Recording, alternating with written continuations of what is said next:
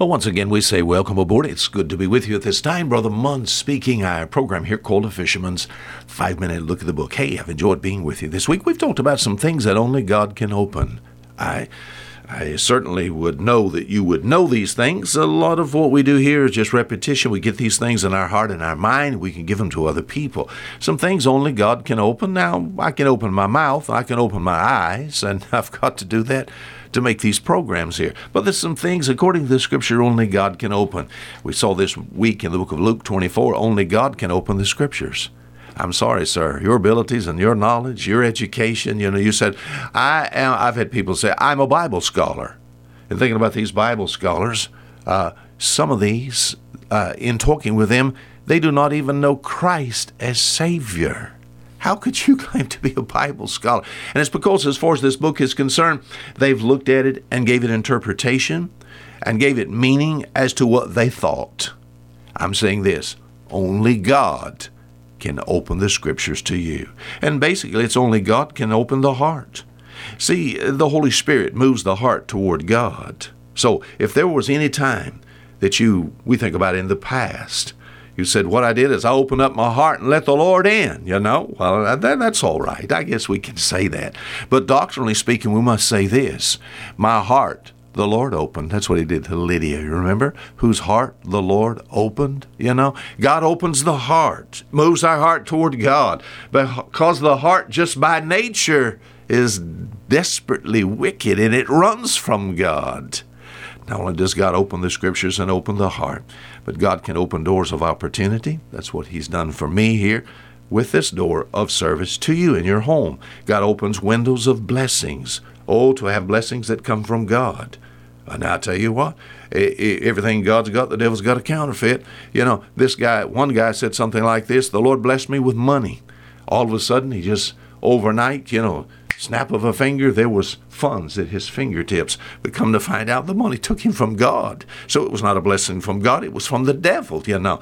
Oh, but true blessings come from God. Open windows, open hearts, open doors, open scriptures.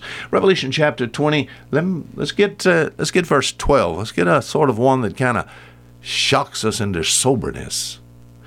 Revelation chapter 20, verse 12 And I saw the dead, small and great, stand before God, and the books were opened.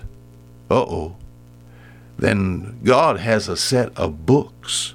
You know, with the electronic world today, the abilities of men to record and store millions of bits of information.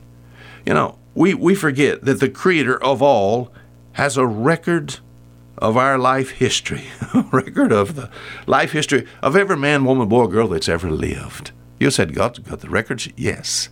He's got it in books. For the child of God, God's got a book on you. For the uh, person that's without Christ, God's got a book on them. And one day the books are going to be open, my friend. What's in the books?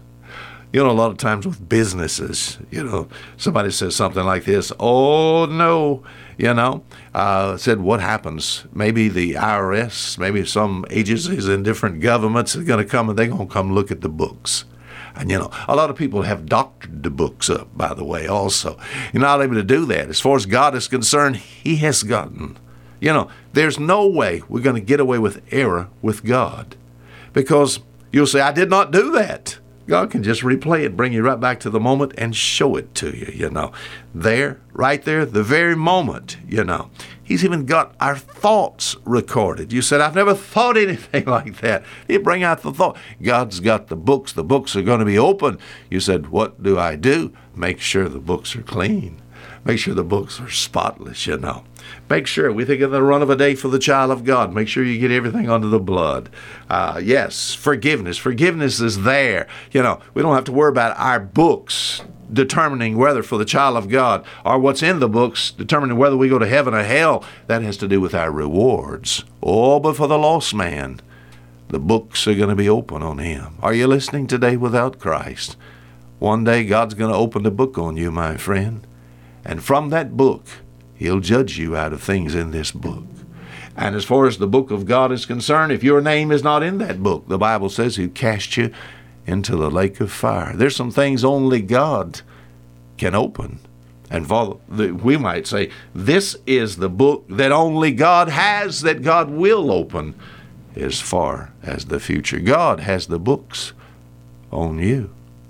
Until next week, this is Fisher Munn saying goodbye.